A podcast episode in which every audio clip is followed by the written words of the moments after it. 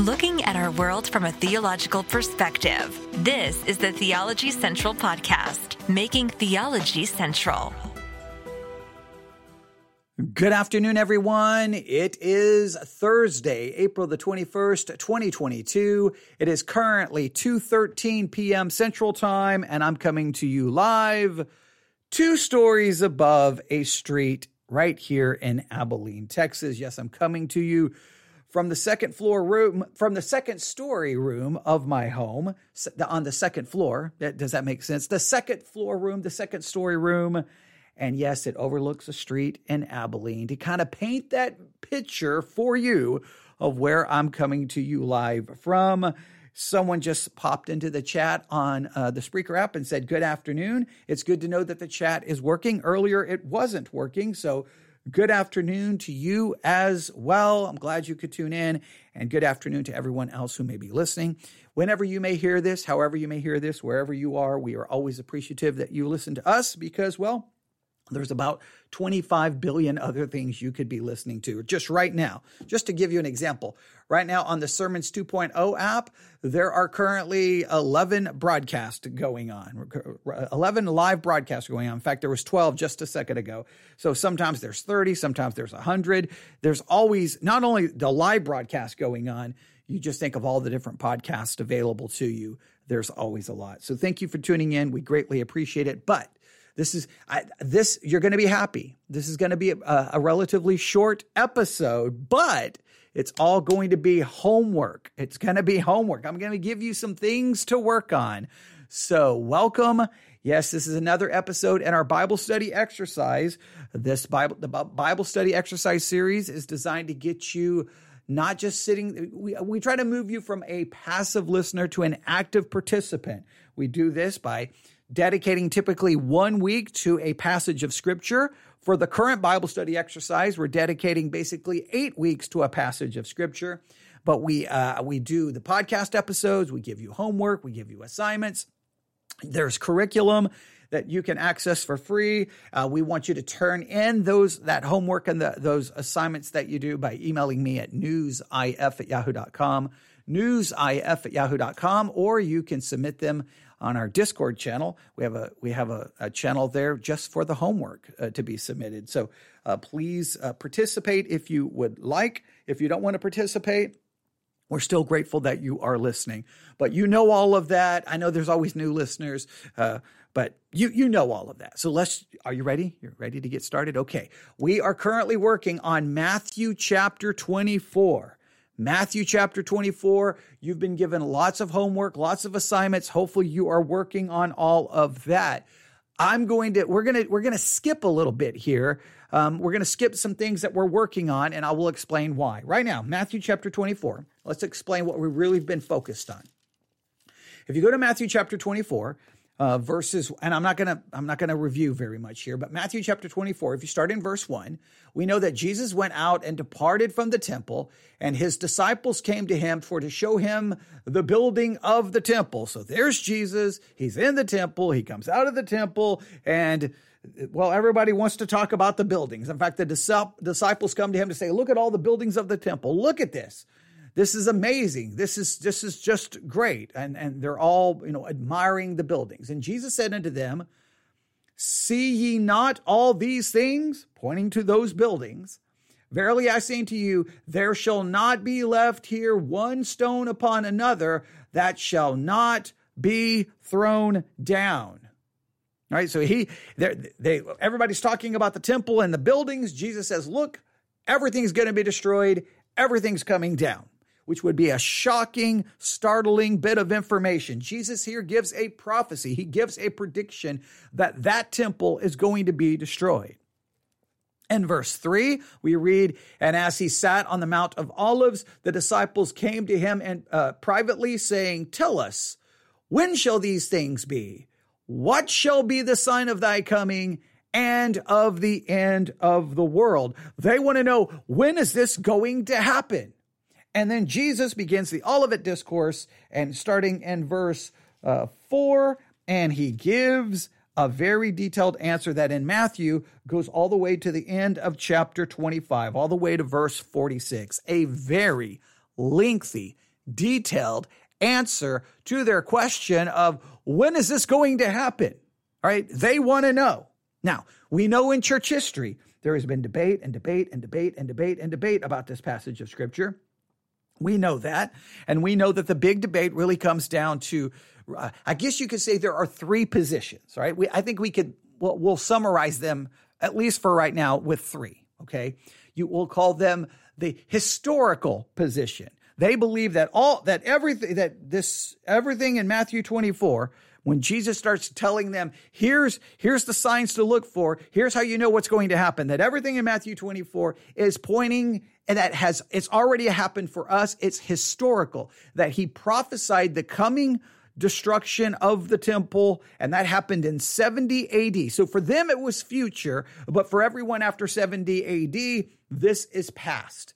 This is looking to the to history. This looking looking to the past. It's already been fulfilled. All right. You can refer to this as the preterist position if you want a more technical term, but it's, I'll call it the historical position. This is all history. It's all been fulfilled. It's all done. It's all finished. It's over. It's, it's, it's done. The, the prophecy was fulfilled. Literally, the temple was destroyed.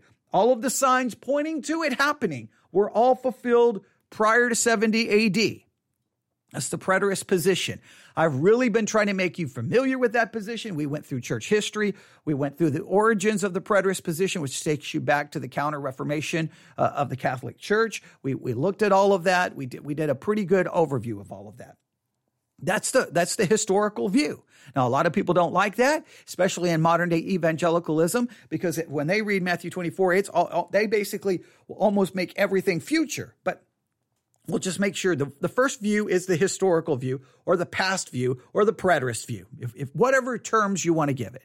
I just like to say historical because it means when you're reading Matthew 24, even though Jesus is making a prediction, it's history for you. The prediction was in the past and the fulfillment was in the past. It's all history, right? The other view is the futuristic view or the futurist view. This is, they see everything in Matthew 24, primarily everything as pointing to the future. They may try to argue that there's some of this can, can relate to 70 AD, but they almost immediately ignore that. So I'm going to call them the futurist view that even if they claim not to be, that in practice they are. We looked at this yesterday in our live broadcast when we worked through the curriculum. And even though they said, well, some of this refers to 70 AD, everything they said was future, future, future, future, future, future, future. As even though they kind of just gave a passing acknowledgement that the destruction of the temple happened in 70 AD. So some of this refers to things that have already happened, but then immediately everything was future, future, future, future, future, future. So there's the futurist view that everything in Matthew 24 is a prediction Jesus gave in the past, but the, all the fulfillments are, are in our future. They have not been fulfilled yet. All right. So just make sure we understand that there's the, we'll call this the historical view or the futurist view or the histo- the, the, uh, preterist view and uh, the futurist view, however you want to to describe them. Preterist is the more technical term, and preterism is is the kind of the, the, the system of eschatology here.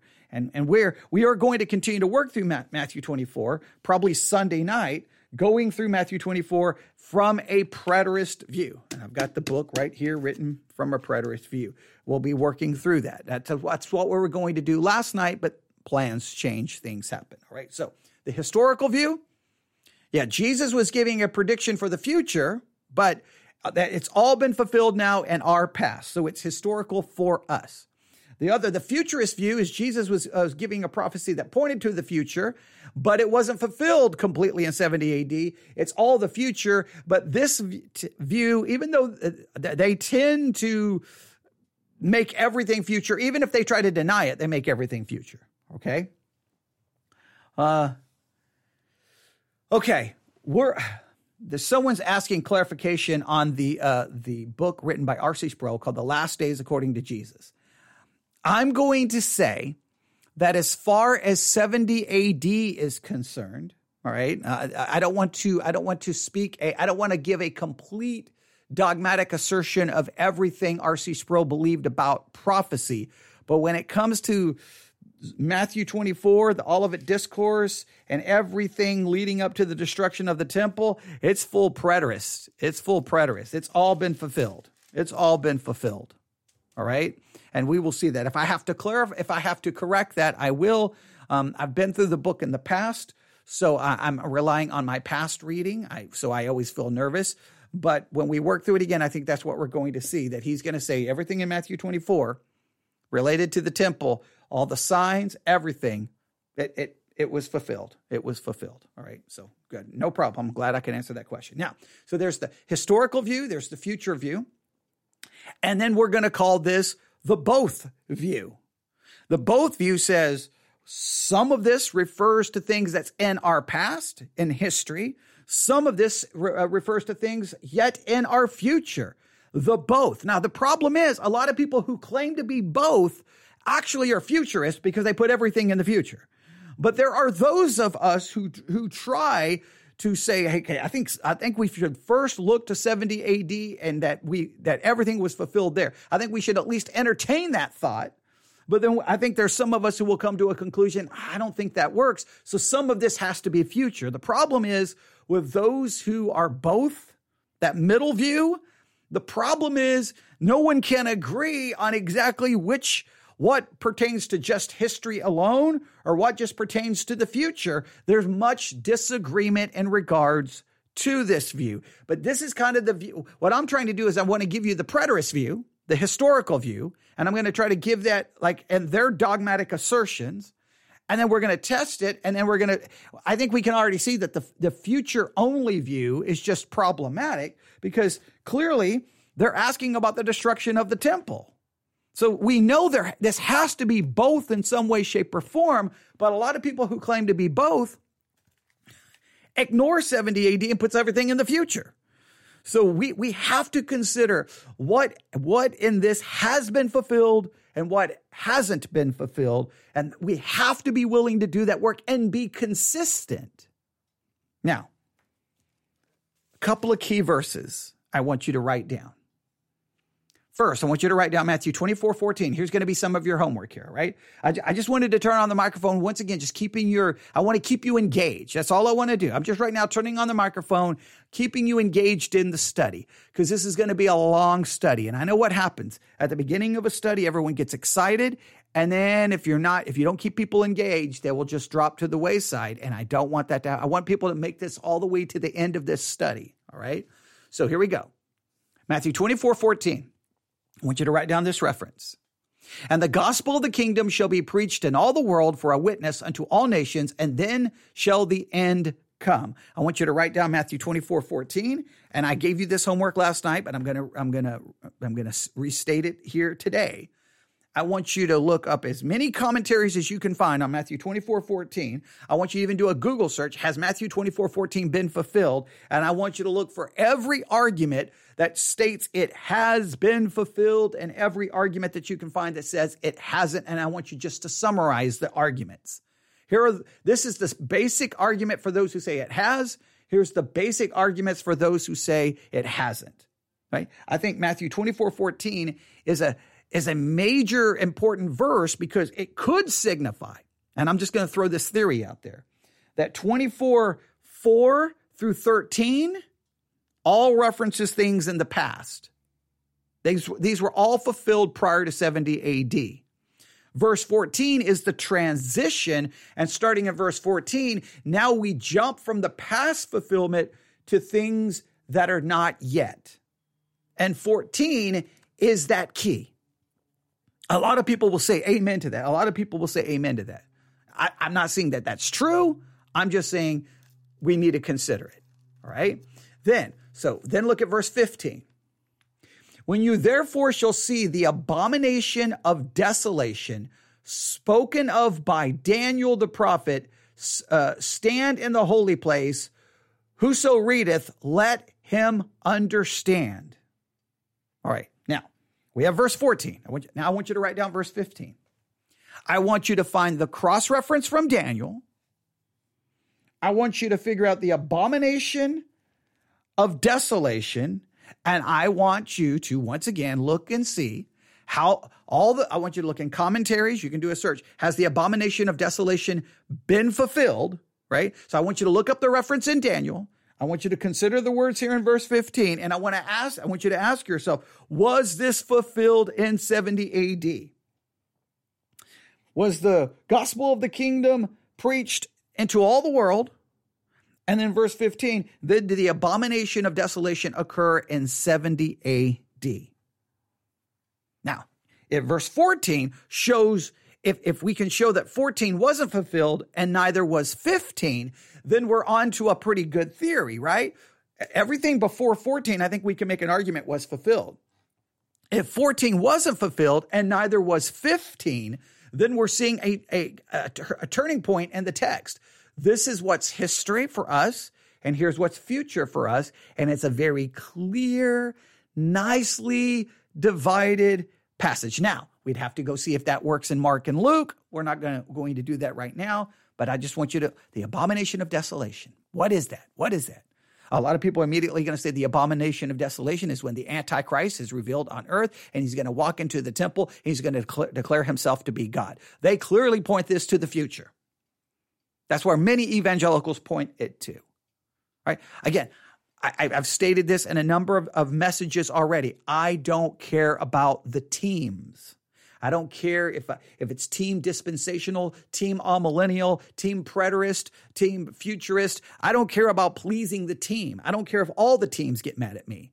The key is to try to figure out what's the best way to handle this text. And if we can have the abomination of desolation occurring in 70 AD, then we're not looking for a future one.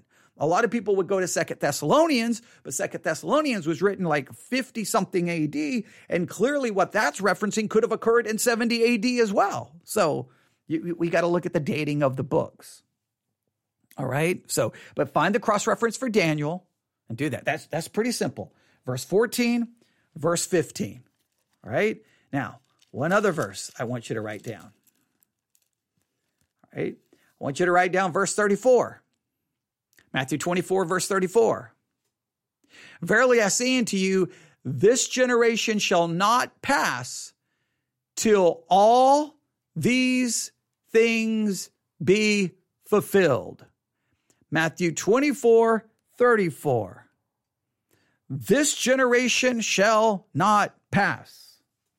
Now, here I want you to look up commentaries and look up uh, every explanation and every defini- def- definition of this generation. And I want you to just summarize their arguments. Some define this generation as this. Some define this generation as this. Some say this generation is any generation who sees these signs. Therefore, it, it, it's not specific. It could be, well, any generation who sees these signs. But then you have to ask yourself, which signs? Is it only referring to the immediate signs that come right before it, or is it referring to the signs going all the way back to verse 4? Because every generation have seen the signs starting in verse 4 and following. So we, we have to figure out what it means. So I want you to look up verse 14. I want you to look up commentaries, right? Has this been fulfilled? Yes or no? I want you to look at the arguments for and against. The abomination of desolation. I want you to find the cross reference in Daniel, and I want you to look at uh, all the commentaries and find the best arguments for, that it has been fulfilled or it hasn't been fulfilled. Then I want you to go to Matthew 24, verse 34. I want you to look up commentaries for this generation, and I want you to just the art. What? How do they define this generation? Because if if that, I mean, depending on how you read that, everything in the chapter had to be fulfilled well, for that for that genera- for the generation that he was speaking to, unless you make that it's not that generation, it's a different generation. Or the term generation means a long period of time. Like you're going to have to do some work on that. All right? Those are absolutely critical verses. Those three are critical 2414, 2415, and 2434. These are absolutely critical. All right. So if you focus on those three, then I think that you, uh, well, one, I want you to be exposed to all the different perspectives and all the different answers and all the different views. Right. So that's one thing I want you to do. Um, and a second thing is, I think that that there's going to be a lot that maybe we can't figure out, but these three may be very instrumental in trying to, to create what we can know. Now, once you've done that, here we go. Right, now you ready? I want you to stay. You got to stay with me here because you're going to get a little. I don't want anyone to get confused. But if you get confused, please say something in the chat. All right, here we go. All right, and, and or you can say it in the Discord channel, and I will check that. Or you can email me. I would I would like to know before I end this broadcast if someone is confused. But I want you to put your thinking caps on. All right, we're going to come to Matthew 24, starting in verse 36. And I want you to think of verse 36 and following, not in light of things not yet. I want you to consider 2436 in light of 70 AD. All right. Now we've given some verses. We have to try to figure out. Wait a minute. Do the which ones? Do, you know, have they been fulfilled? Have they not been fulfilled? Plenty of work to do there. But here I want you to consider the next verses specifically in light of 70 AD, which, is when the temple was destroyed. Remember, one of your assignments was to read Josephus's account of that horrible, horrible event. All right, here we go. 2436. But of that day and hour knoweth no man, no, not the angels of heaven, but my Father only. But as the days of Noah were, so also shall uh, so shall also the coming of the son of man be. Now stop right here. Almost everyone in the evangelical world immediately grabs these words and go boom the sum the, the coming of the son of man has to be referring to the second coming has to be referring to the second coming now, preterists will say, no, no, no. The coming of the Son of Man refers to the coming of judgment in 70 AD, that Jesus, in a sense, came in, a, in by bringing judgment upon Israel. All right? But here's what I want you to say. So, in the days of Noah, now people do crazy things with that, right? In the days of Noah, then they'll go back to, to Genesis 6 and they'll say, wait a minute, yet the sons of God, daughters of men, this was angels having relations with fallen angels having relations with the daughters of men and and and then the, the seed was corrupted and they and they go into all of these things and I'll try to say that, that things are going to be just like that. It's going to be just like that when we get to the end times. And people have constantly said we're, we're in the days of Noah. We're in the days of Noah. We're in, I've heard that said now it, it feels like my entire Christian life. In the late 80s, it, we were in the days of Noah. In the 90s, we were in the days of Noah. Noah. In the 2000s, we're in the days of Noah. Starting in 2010, we're in the days of Noah. Starting in tw- uh, 2020, we're in the days of Noah. 2021, we're in the 2022. Every time I turn around, I'm being told we're in the days of Noah over and over and over and over and over and over. And they look at that, that we're in the days of Noah, and they look to the wickedness they're like, this is referring to that, that it's going to be like in the days of Noah. It's going to be the same wickedness. But is that what this is really saying? Look at what, what how it reads. But as in the days of Noah, so shall also the coming of the Son of Man be. For, for as in, now it describes those days. Let's see what it points to. Does it point to the wickedness, to the sin, to the rebellion? No, it says, for as in those days that, that were before the flood, they were eating, drinking, marrying, giving in marriage until the day that Noah entered into the ark, and knew not until the flood came and took them all away, so also shall this coming of the Son of Man be. It doesn't seem to be that the days of Noah is a direct reference to the wickedness of the time. It seems to be a direct reference to the indifference of the time, not the wickedness of the time, but the indifference. They're just drinking, giving in marriage, they're just living their lives. They're not, they're not worried about any warning. They're not worried about a flood. They're not worried about a judgment. They're just living their lives. There's an indifference. They're not worried. They're not concerned. They're not bothered. Does the days of Noah describe the wickedness of the time, or does it describe the indifference of the time? Now, could that describe the people leading up to 70 AD? Did they heed the warnings of Jesus? Did they listen to Jesus tell them to all, look, look for all these signs and then the, the temple's going to be destroyed? Were they all ignoring it? I think that's important. Now look at what happens here.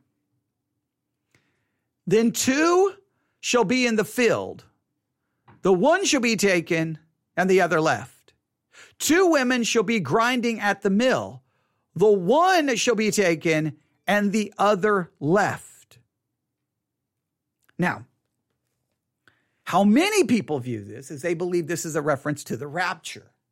This is a reference to the rapture, that what's going to happen, it's going to be very wicked, like in the days of Noah. It's going to get so bad. Then Jesus is going to come back and a secret rapture. And here's what's going to happen there's going to be two people in the field. One's going to be taken and the other's left. One's going to be there and the other one's going to disappear, right? It's going to be gone.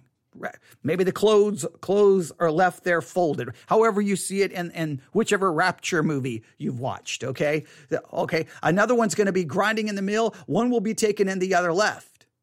Now wait a minute. Here's what I want you to take: the one that is taken. Is this taken away to heaven? Or is the one taken there referencing someone who's going to be taken in judgment? We everyone reads this like one is going to be taken and like they're going to be swept away in and saved. But it, it's referenced the flood. The one taken seems to be like the one one's going to be one's going to be taken boom like taken away in judgment and one's going to be left. Like uh, we just immediately read that that the one taken there is the one saved the one, the one delivered from danger, delivered from destruction. Is that the correct way to read that? Now, what happened in 70 AD? Were some left and some taken and, destro- and destroyed? Are the ones taken in 70 AD were they delivered, and the ones left were the uh, were the ones left were the ones who were judged? I mean, it's just odd that right in the, I mean, everything leading up to this is, is, I mean, you could, I mean, clearly the context in Matthew 24 is the 70 AD. So all of a sudden, Jesus, like in the, it's going to be like in the days of Noah. That to me is not a reference to the wickedness. It's a reference to the indifference. They're just marrying, drinking. Nobody's worried. They're going on with their life. They're like, you know, I can't worry about marriage. Can't worry about eating and drinking. I need to be worried about survival. No, no, no, no. Nobody cares. Nobody, nobody's worried.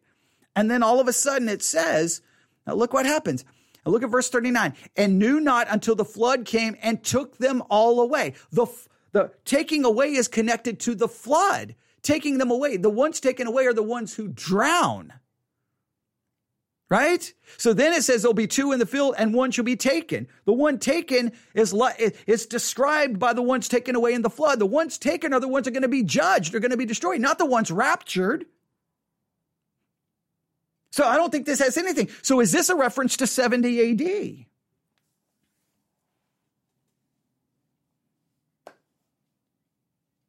Now, I'm doing a little bit of teaching. My goal here was not to do any teaching. I was just going to give you the assignment. So let's go through them. All right, well, let's go through them. All right. Let's go through them. Verse 4, uh, 24 14, write it down.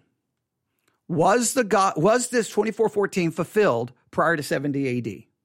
Find the arguments that say it was, find the arguments that say it wasn't, and then just summarize them. I don't need to know every argument. I don't need to know every source. Just summarize them. If you want to write down your sources for later reference, it's always a smart thing to do so that if you ever need to look up anything about it, you'll remember your references. But look, find as many as you can find. That's 2414, verse 20, 2415, the abomination of desolation. Find the cross reference in Daniel and then ask yourself, was the abomination of desolation, did it, was it fulfilled in 70 AD? If so, all right. Now you got two verses that if both of them were fulfilled prior to 70 AD, then this is not a transition. However, if neither of them were fulfilled in 70 AD, this may be a transition where the rest of the book is now going to point to the future. You see why we're doing that? All right. Then verse 34. All these things are going to happen. Uh, this generation shall not pass till all these things are fulfilled. Well, what generation is that referring to? What's the different ways of understanding the generation? That generation at that time. So all of this was fulfilled in 70 AD, or not that generation, just some unknown generation in the future when they begin to see these signs. But which signs? Which signs do they see that defines that generation? Because clearly, Matthew 24, starting in verse 4 and following, those signs can't define the generation because every generation has seen those signs. So then you're going to have to limit to which signs defines that generation. Now, then we go to the days of Noah. Now, when it describes the days of Noah, is it describing wickedness or is it describing indifference that just life is carrying on as normal? Nobody is worried about anything. Then, boom, the flood came and took them away. So then when it describes these people that were taken away, it is not is it not referencing people being taken away to heaven and delivered? It seems to be referring to people who are going to be taken away in judgment. Is that a reference to 70 AD?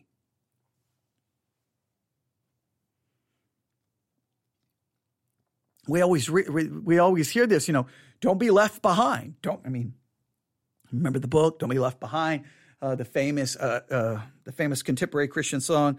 Uh, I wish we are all. Oh, I wish we were. All, I wish we would have all been ready. I think was that Larry Norman. I, I, think so. I wish we would have all been ready. And it's the idea that the ones don't be left behind. The ones left behind here. They're, they're the ones are going to be judged. But if you go back to the previous verse, the take the ones taken away were the ones caught in the flood. So how do you understand that? There you go. Just a little bit of homework on a Thursday afternoon. Right? Now, I'm trying I've tried not to I've given a lot of homework, but I'm trying not to give too much because I know this can get very overwhelming because this is a long time. Just remember, you're not in a you've got plenty of time. We've got weeks and weeks we're going to be working through this, right? Weeks and weeks we're going to be working through this. So, take your time. All right? Just think about it. I'm, I'm not trying to have you write any lengthy thing out. You know, I'm not, this is just basic. I'm just trying to get you to focus on these specific passages because they're going to be key to whatever conclusions we come to. All right. And remember, I like to teach like I don't know a conclusion or I don't know the answer because I like us to work together to find the answer. But on Sunday night, we will go through a part of this